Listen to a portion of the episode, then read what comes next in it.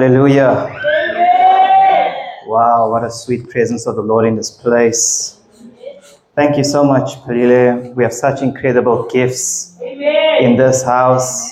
And if you stay longer with us and journey longer with us, we'll find a way to get it out. Amen. Bible says provoking one another to good works. Amen. Well, family, good morning. I greet you in the precious name of Jesus. We've had such a, a powerful, impactful weekend thus far. We've had my favorite preachers over this weekend minister to us. Uh, how blessed were you this weekend?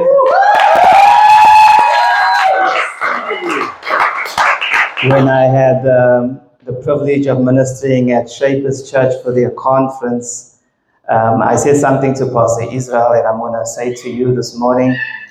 Um, it's the parable of the ant and the elephant. Uh, you know, the ant was sitting on top of the elephant and they crossed over a bridge and the bridge shook. And the ant said to the elephant, Look how we shook the bridge. I'm that little ant this morning. amen, amen. Um, someone asked me um, yesterday, I think it was Pastor Neville, uh, why unshakable kingdom? Why the theme? And I said, because God is shaking everything. Yes. And everything's been shaken.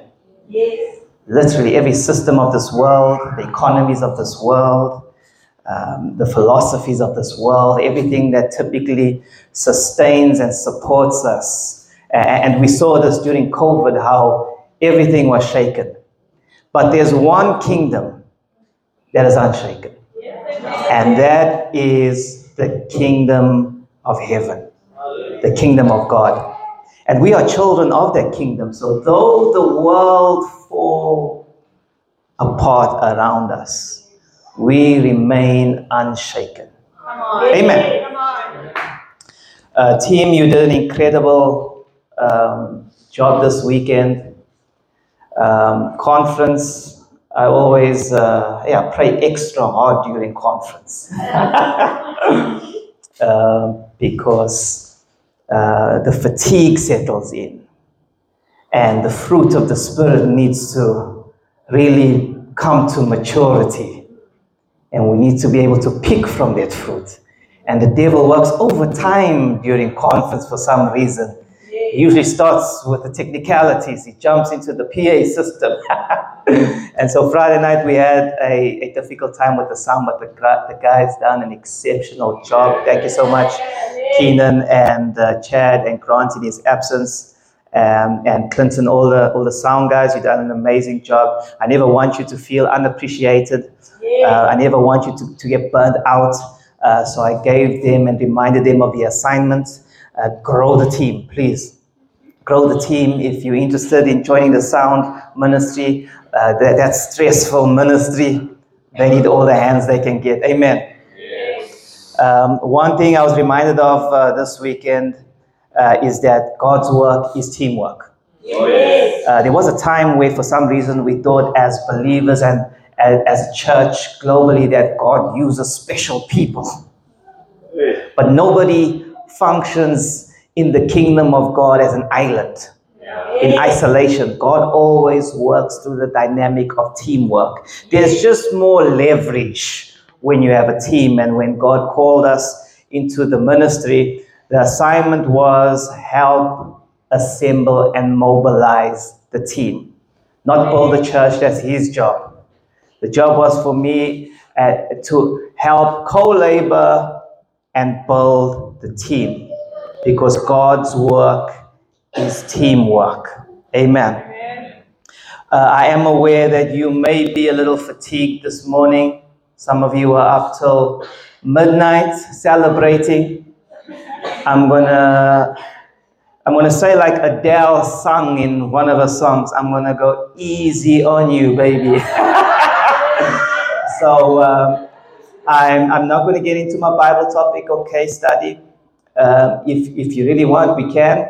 Uh, but I'm going to get into our message this morning uh, via the route of a prologue. Amen. by the route of a prologue. Um, and um, I'm going to try and be as brief as I can this morning. And I'm also hoping, truth be told, uh, that I get an afternoon nap.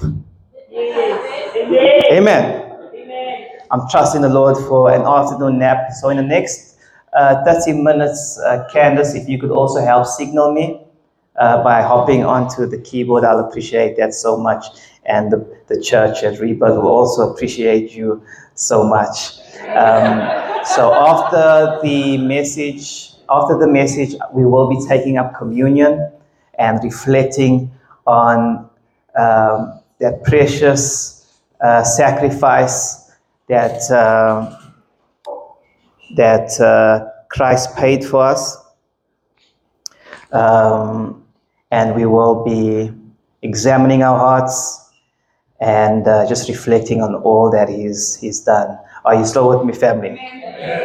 So I'm going to get into the prologue, um, but I'm not going to depart from the book of Galatians. We are still in the book of Galatians. Uh, as you know, uh, the author of the book of Galatians is the Apostle Paul. He stamps his apostleship from the get go uh, because sometimes, now and again, you have to remind uh, people, unfortunately, that God called you and God gave you uh, authority in certain matters. And um, how the book is structured is uh, in three parts. So, from chapter 1 to chapter 2, Paul defends his apostleship because the Judaizers, uh, Judaizers and false teachers that had crept into the church, perverting the gospel message, attempted to discredit the message by discrediting and undermining the messenger. Because in the kingdom of God, like in Sparta, the messenger is accountable for the message. Amen. The message and the messenger must be inseparable.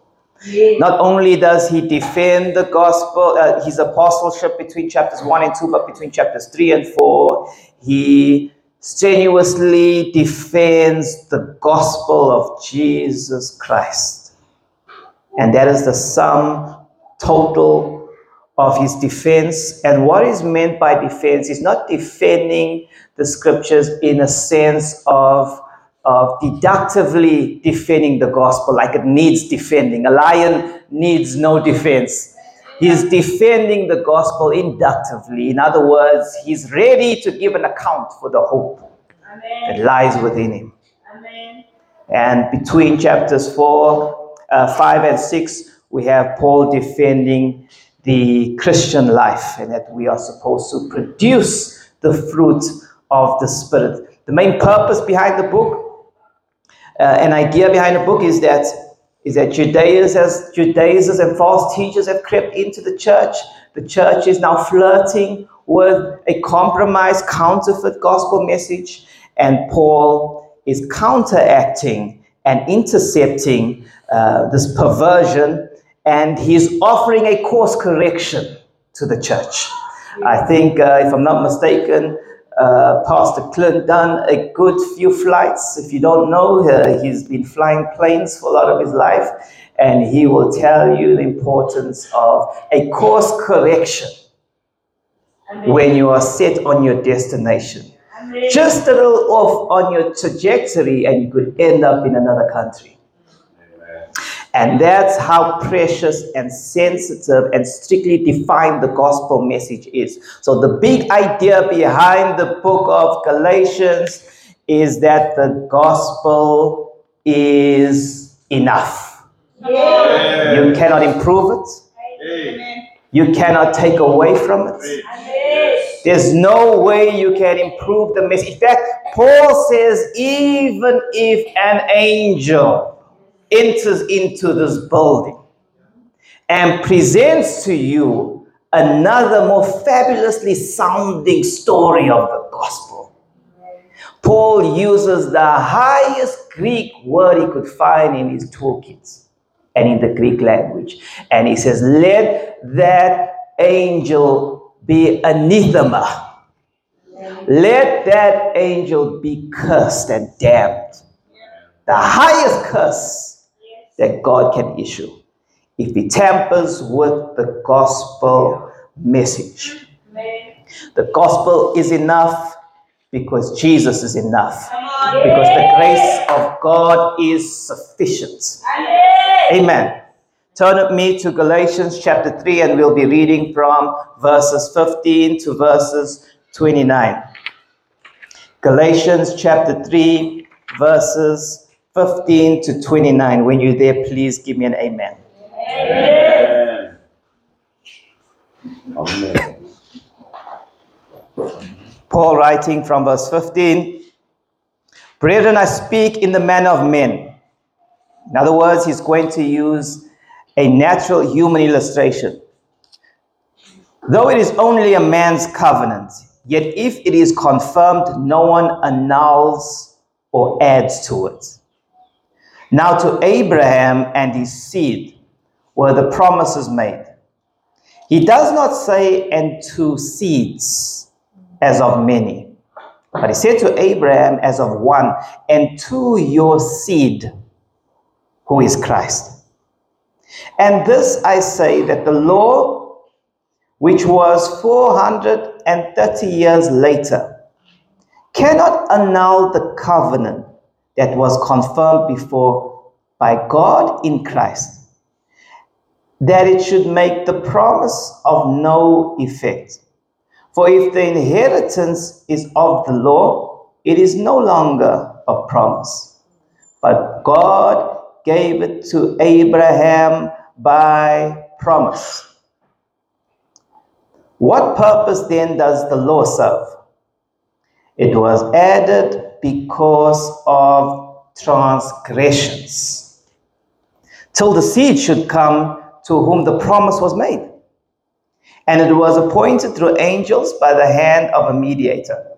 Now, a mediator does not mediate for one only, but God is one. Is the law then against the promises of God? Certainly not.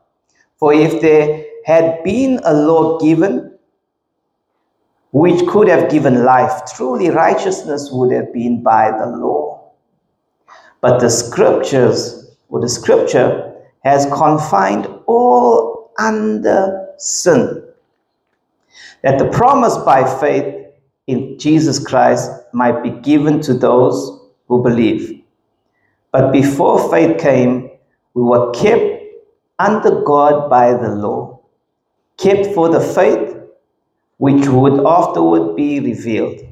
Therefore, the law was our tutor to bring us to Christ, that we might be justified by faith.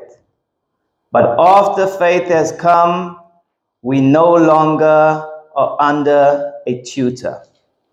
For you are all sons of God through faith in Christ Jesus. For as many of you as were baptized into Christ, immersed into Christ, have put on Christ.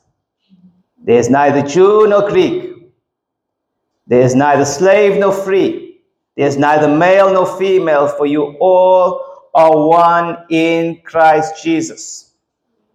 And if you are Christ, then you are Abraham's seed and heirs according to the promise. Amen.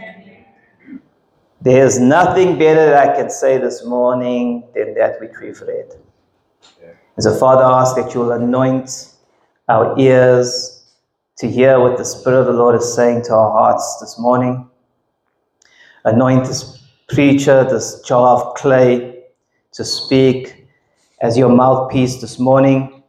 I pray that faith will fill up in our hearts because faith comes by hearing and hearing the word of God. Your word is truth and your word sanctifies us. And we ask you, Lord, to give us faith to cling on to your word, to cling on to your promises, to see your glory in your word. And I pray, Lord, that we'll walk away not as that man who looks in the mirror and forgets what he looks like, but as that man who will stay in the perfect law of liberty and walk away not just a hearer of the word, but a doer also. In Jesus' mighty name. And everybody says, Amen and amen. There are basically three lessons we learn from chapter 3. We learn how to perceive that salvation is by faith alone and not by the works of the law and not by the works of the flesh. We understand from Galatians 3 uh, Uh, why the law was given, what purpose it served, and how long it was meant to last. We also learn to appreciate the purpose for being baptized into Christ. And this is not a reference to water baptism, but to the spiritual baptism of being placed into Christ. And we learn how it relates to us becoming the sons of God. And I'm speaking to you ladies too, because you included uh, when the scriptures refer to sons of God. We also learn that the purpose of the letter, in a nutshell, if we reduce everything Paul is saying to the church, uh, we learn that the gospel is a specific message. The gospel is a narrowly, a narrowly defined message, and there is only one message. Amen. And it's important that we get the message right. And last week I mentioned that it's not how far and wide the news spreads. It's not how fast the news can spread, but it's how accurate the news that is proclaimed. So it's important that we have an accurate understanding of the gospel. I don't care if your ministry is accompanied with signs, wonders, and miracles. I don't care if you have the state of the art facilities. I don't care if you are wearing a Gucci suit and you know that eagle belt that these preachers wear and the shining, blinking shoes. And I don't care what entourage or influence you have in the powers of government. I want to know are you accurately preaching and proclaiming the gospel of Jesus Christ? John performed no miracle.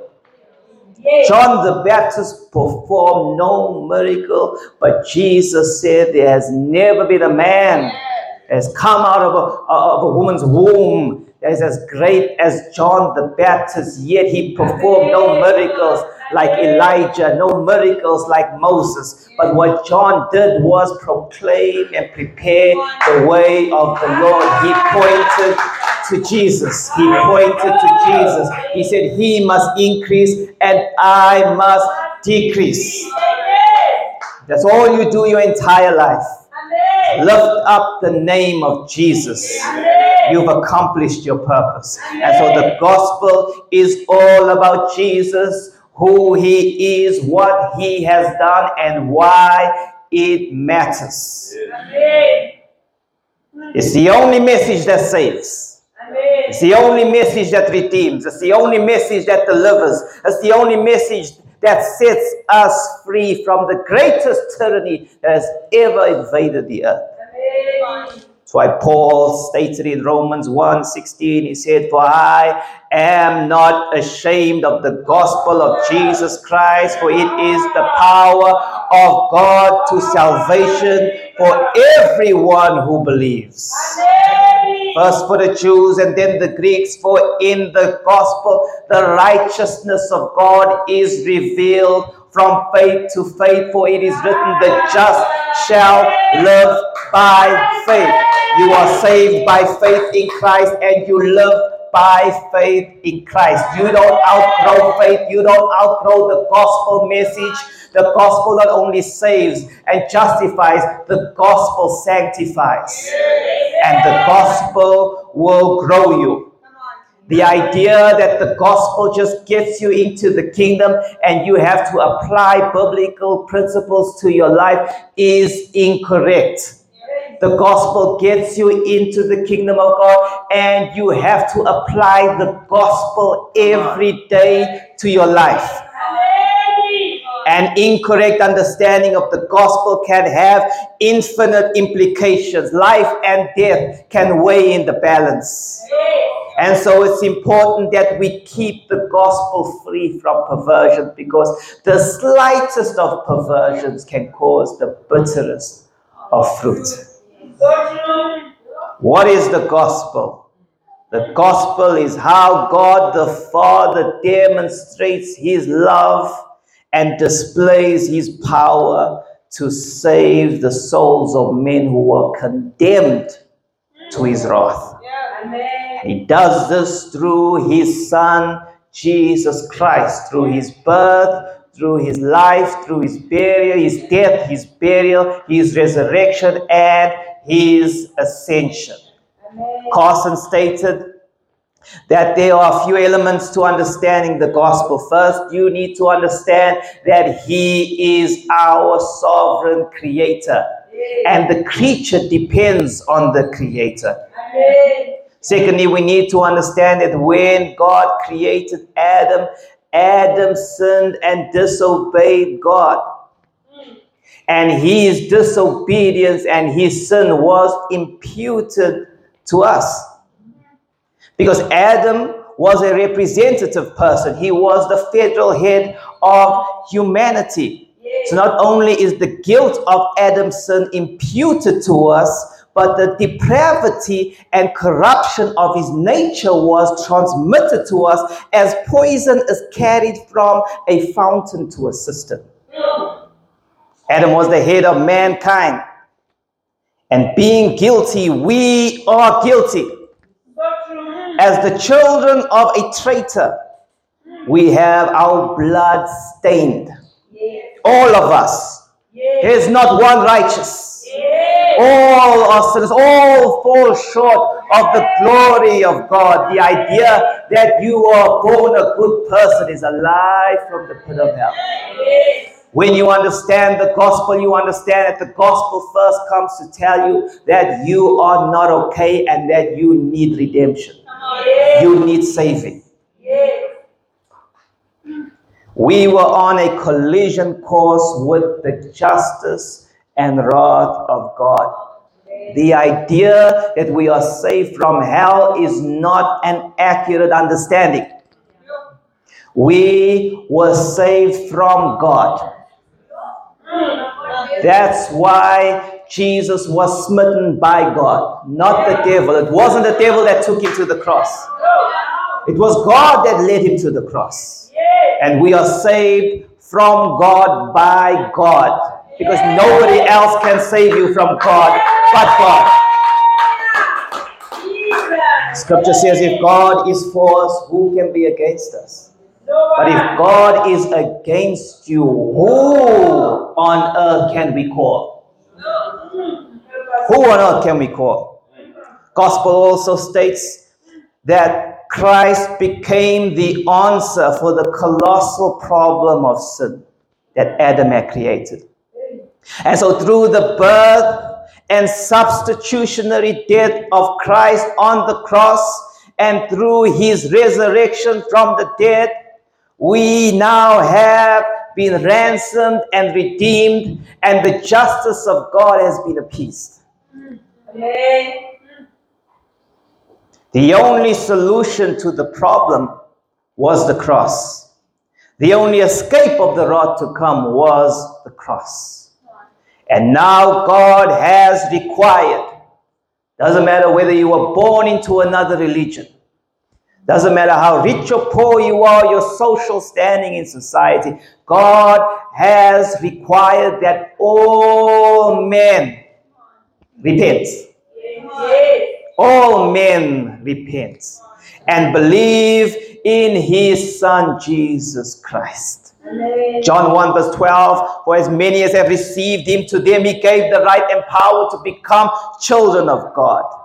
The only appropriate response to the gospel is repentance and faith in Jesus Christ. What we need to understand about faith is that faith is a saving grace and a saving response.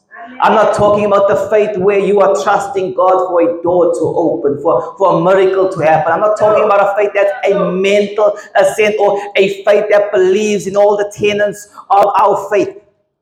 Because the Bible says, if you say you have faith and believe there's a God, so what? Devils believe there's a God. Demons believe there's a God. And they tremble. They, they know the facts, they know the tenets of our faith, and they have an emotional response, but they cannot respond in obedience. Does your faith produce the fruit of sanctification? Because a faith that justifies, a faith that is a saving response and saving act, bears the fruit of repentance. Yes. And sanctification becomes the evidence of justification. Amen. It's important that we understand that the gospel is an indicative before it is an imperative. Yes. An indicative explains what is true, it states the facts, it states, states the reality of the matter, and an, an imperative states what's commanded, what we should obey. Indicatives are about what God has done. Imperatives are about what we need to do. So the gospel, before it is an instruction, it is an historical account. The gospel, first and foremostly, is about what God has done to save a dying, desperate, disease, sick, dead humanity. Yes. So the greatest gift we have of the gospel is grace. Amen. And we heard that so strongly this weekend. Amen. We all need grace. Yes. The day you ask God to be fair is the day you're in trouble. Mm. That's the day we are in. I, I never ask God to be just and fair with me. Lord, I need your mercy. I need your mercy. Every day I'm weak, I'm frail, I stumble. You know, the things I want to do, I find myself not doing.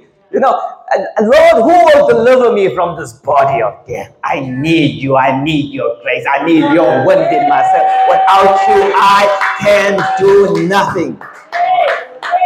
What is grace? Grace is His unmerited favor. Unmerited. It means you're not entitled to it. It means there's nothing you can do to earn it or deserve it. We should never walk around like we're entitled to His blessings. We should never walk around like we have a right to mercy.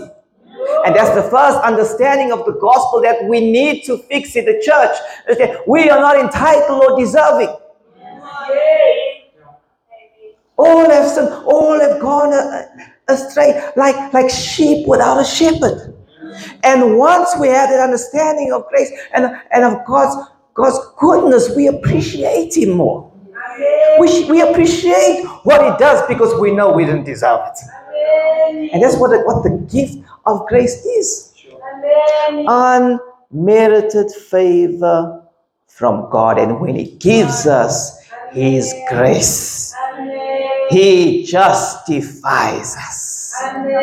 Westminster's larger catechism states that justification is an act of God's free grace, wherein He pardons us as sinners, forgives us of our sins, and accepts us as righteous in His sight only because of the righteousness which He imputes from Christ. And that is received by faith alone. Westminster's larger catechism also states that he sanctifies us. In other words, as you working out your salvation with fear and trembling, he is working in you both to do and to will according to his good purpose. And it's funny how we, we never quote the second part of that verse. We say, no, brother, you're going to work out your salvation. No, no, no, no, no, no, no. He gives us the strength. Yes. We only work it out because He works it in. Yes. He gives us the strength, He gives us the grace, He gives us the power to hold on. And so, Westminster's larger catechism states that sanctification is the work of God's free grace, wherein the Holy Spirit dwells inside of us and renews the whole man. He renews the man's mind, our values, our interests after the image of God. And we are enabled more and more to die to sin and to live unto righteousness. So the Holy Ghost dwells inside of us and transforms us, and we become the temples of the Holy Spirit, and it empowers us to live righteously before God. And then He glorifies us. Glorification is a future event. First Corinthians 15 Verses 35 to 58 describes that one day in a future state, God is going to resurrect our bodies from the dead, and what's corruptible is going to be swallowed up in what's incorruptible, and mortality will be swallowed up by immortality. And First John picks up the same theme where John says in chapter 3 of his epistle, Behold, what manner of love has the Father bestowed upon us that we should be called children of God. Therefore, the world does not know Uh, him because because we did not know him. Beloved now we are children of god and it has not been revealed what we shall be but we know that when we see him when we see him face to face in the twinkling of an eye we'll become just as he is. And everyone who has this hope purifies himself just as he is pure. One day this body is going to be free from sin. One day this body is going to be free from disease. One day this body is going to be free from cellulite and excess fat and visceral fat and subcutaneous fat. Amen. I'm looking forward to my six pack. Man, Lord, uh, maybe even an eight pack, who knows? All my obliques showing. Hallelujah. You still with me, family? So we're going to look at our text in three parts very quickly. We're going to look at the promise of Abraham. We're going to look at the law of Moses against the promise of Abraham. And then we're going to look at the heirs according to the promise. The first thing I want us to understand is that the greatest theme we have in Scripture is the kingdom of God. Yes. You cannot read your Bible and miss the theme of the kingdom of God. If you miss this theme and motif that is a thread from Genesis to Revelations, you've not read your Bible correctly. Yeah. If, if, if, if you think you know Jesus and study the life of Jesus and know nothing about the kingdom of God, then we don't know Jesus. Yeah. Because Jesus was all about the kingdom of God. For some reason, there's been great difficulty for many of us and many preachers in trying to define and understand what is the kingdom of God. And that is perhaps because uh, scripture never gives us a textbook definition. It's also important to define the kingdom because I often hear people flippantly throw around the term and phrase. Uh, for example, you have people say, "Hey, you know, I, I, I don't need to come to church. I don't need to work in the church. I, I do kingdom work. And sometimes you hear people referring to, to the kingdom simply because they are humanitarian and are involved in social justice, you know, and they're doing good out there in the world and in the marketplace. And they think, no, I'm busy with kingdom work. And so it's important that, that we come to a place where we understand what is the kingdom, how do we define the kingdom, because definitions provide us with, with clarity. And definitions help ensure that we have a common understanding. And definitions, in effect, are like compasses. They give us di- direction they help navigate us to a place of understanding and they prevent us from getting lost. That's why we have to define today what is faith. Because some of us are still thinking that faith is just a tool to get us a job Yeah. or to get us our miracle money. Yeah. And so we need to define terms. We need to come to terms with terms. What is the kingdom of God? Why is the subject of the kingdom of God so important? What is its place in scripture and what is its place in the teachings of Jesus? The kingdom of God is a theme that is referenced 126 times in the gospels alone. 55 times in the gospel of Matthew alone. The primary meaning of the kingdom of God can be defined as God's reign and God's rule. We find this in Psalm 103, verse 19, where the Bible and the psalmist says, The Lord has established his throne in heaven, and his kingdom rules over all. There are five ideas and elements to understanding what the kingdom of God is. Firstly, number one, there is no kingdom without a king. The king embodies the kingdom. Where the king goes, the kingdom goes. Secondly, the king reigns and the king rules. There's no one above him, no law above him. He is a king that rules and reigns, and he exercises his reign sovereignly. What we need to understand about his rule and his reign uh, is that the king of kings and the king in scripture, the king eternal, the king immortal, is one who rules in two ways. He rules through redemption and he rules through governance.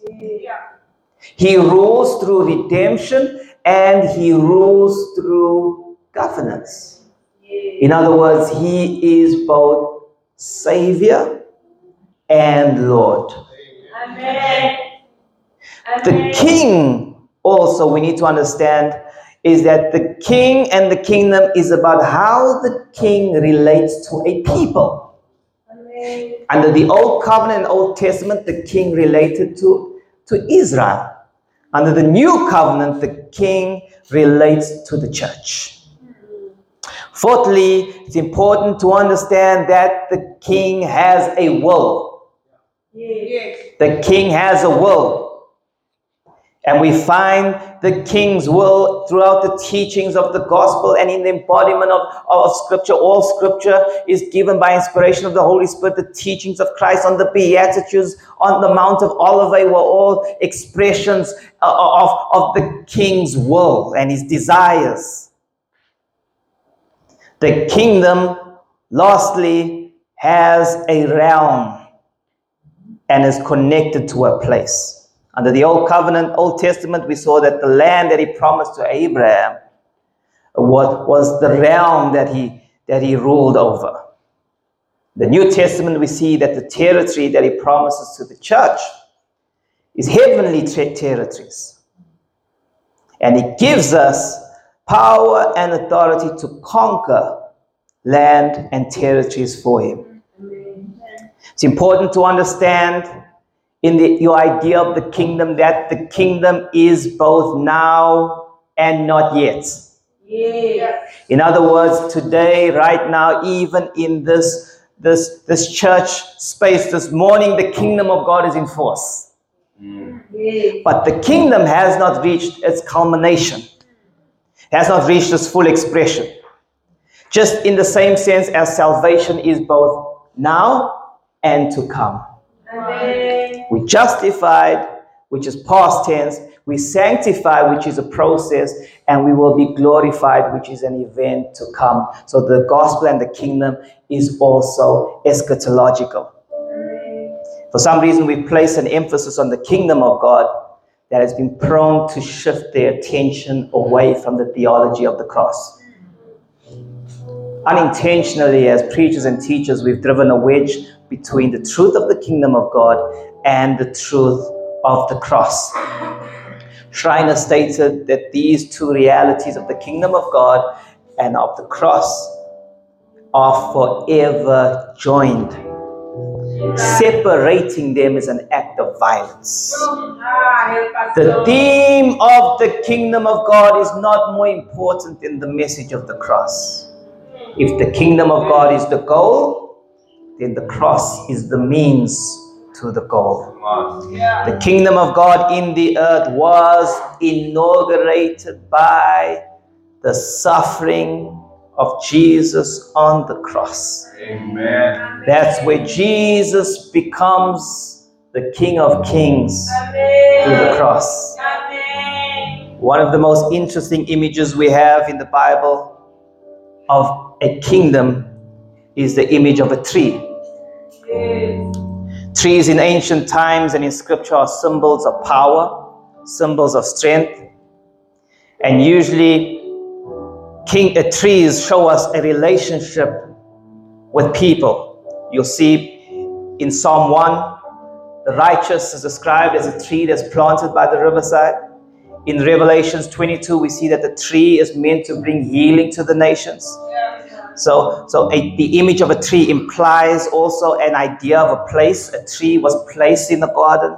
A tree in Revelations was placed in the center of the city. And what we need to understand about this image, powerful image of a tree, is that between Genesis and Revelations, the image of a tree frames the scriptures.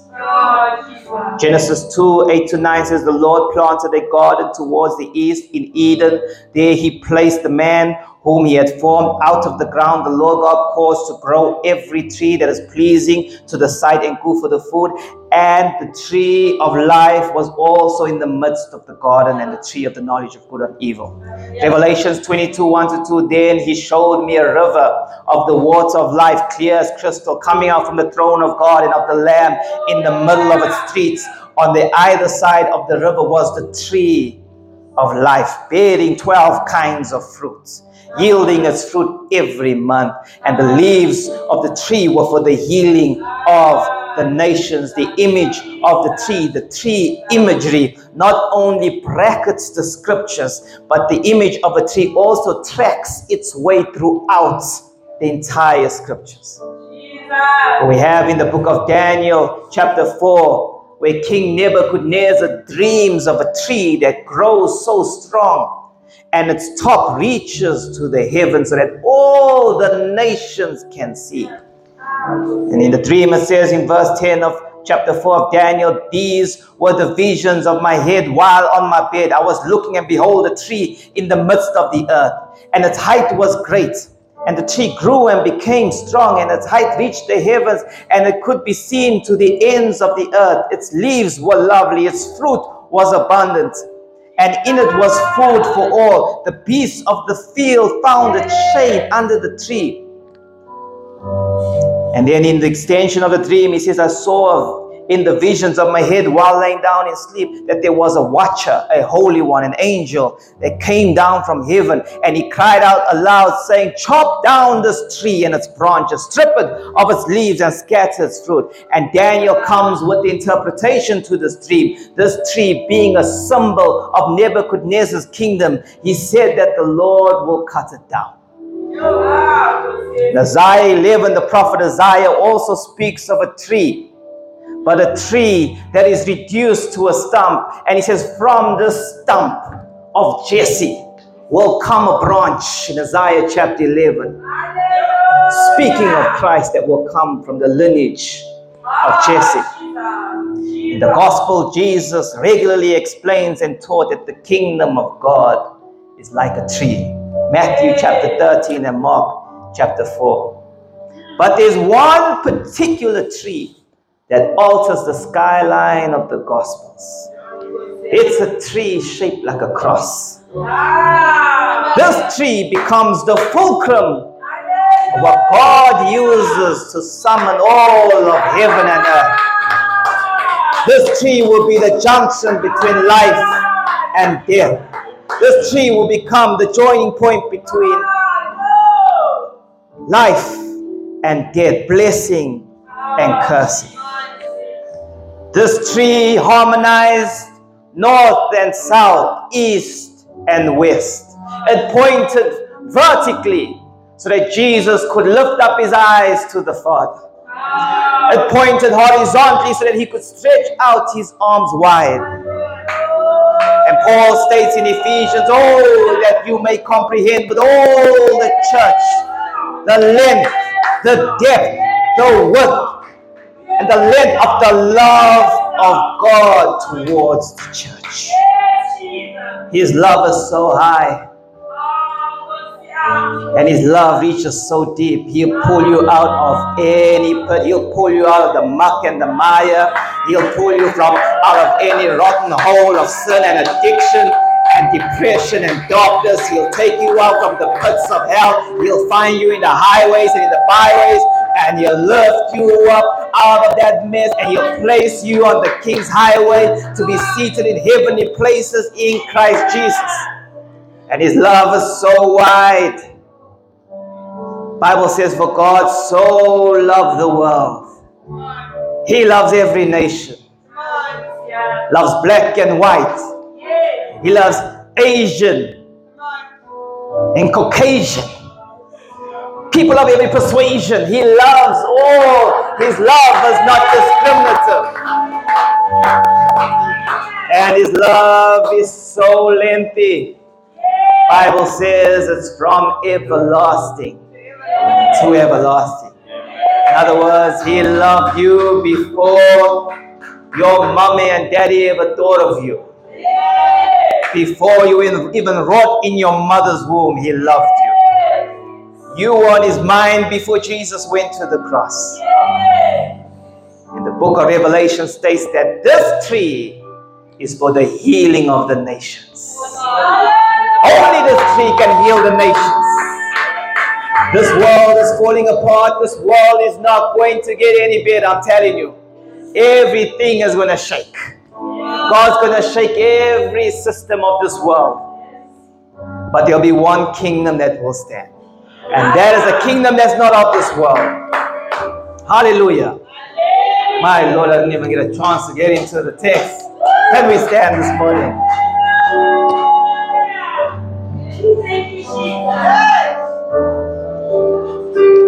We have the emblems go around this morning?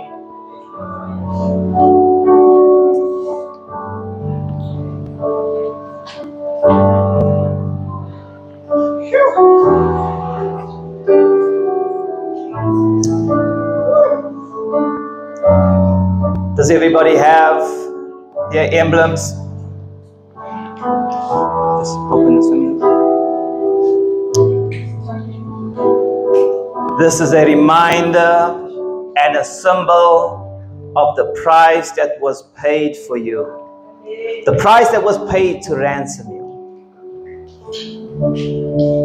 The grace of our Lord Jesus Christ was displayed in such a fashion that it reminded us that there's nothing we could have done to save ourselves. He did it for us. The main distinction between law and grace is this. Under the law, we are given the command to obey. Yeah. Under grace, He gives us the power to obey. Amen. He said in Jeremiah, in the last days, I will cause my spirit to dwell in you and cause you to walk in my statutes and Yay. judgments. He gives us the power. Amen. All he asks for is faith. He asks for your belief before he asks for your behavior. Because it's your belief that alters your behavior. All he you you don't get to outgrow faith in Jesus. This will always be the message of the gospel. Amen. That it's by grace alone, by faith alone, and in Christ alone. And he shed his blood for us. His blood was efficacious. His blood has not lost its power. It's still able to save to the uttermost. His blood saves and redeems. And Lord Jesus, we come this morning to say thank you. We will never forget the cross. We will always proclaim the cross. Where will we be without the cross? We serve you because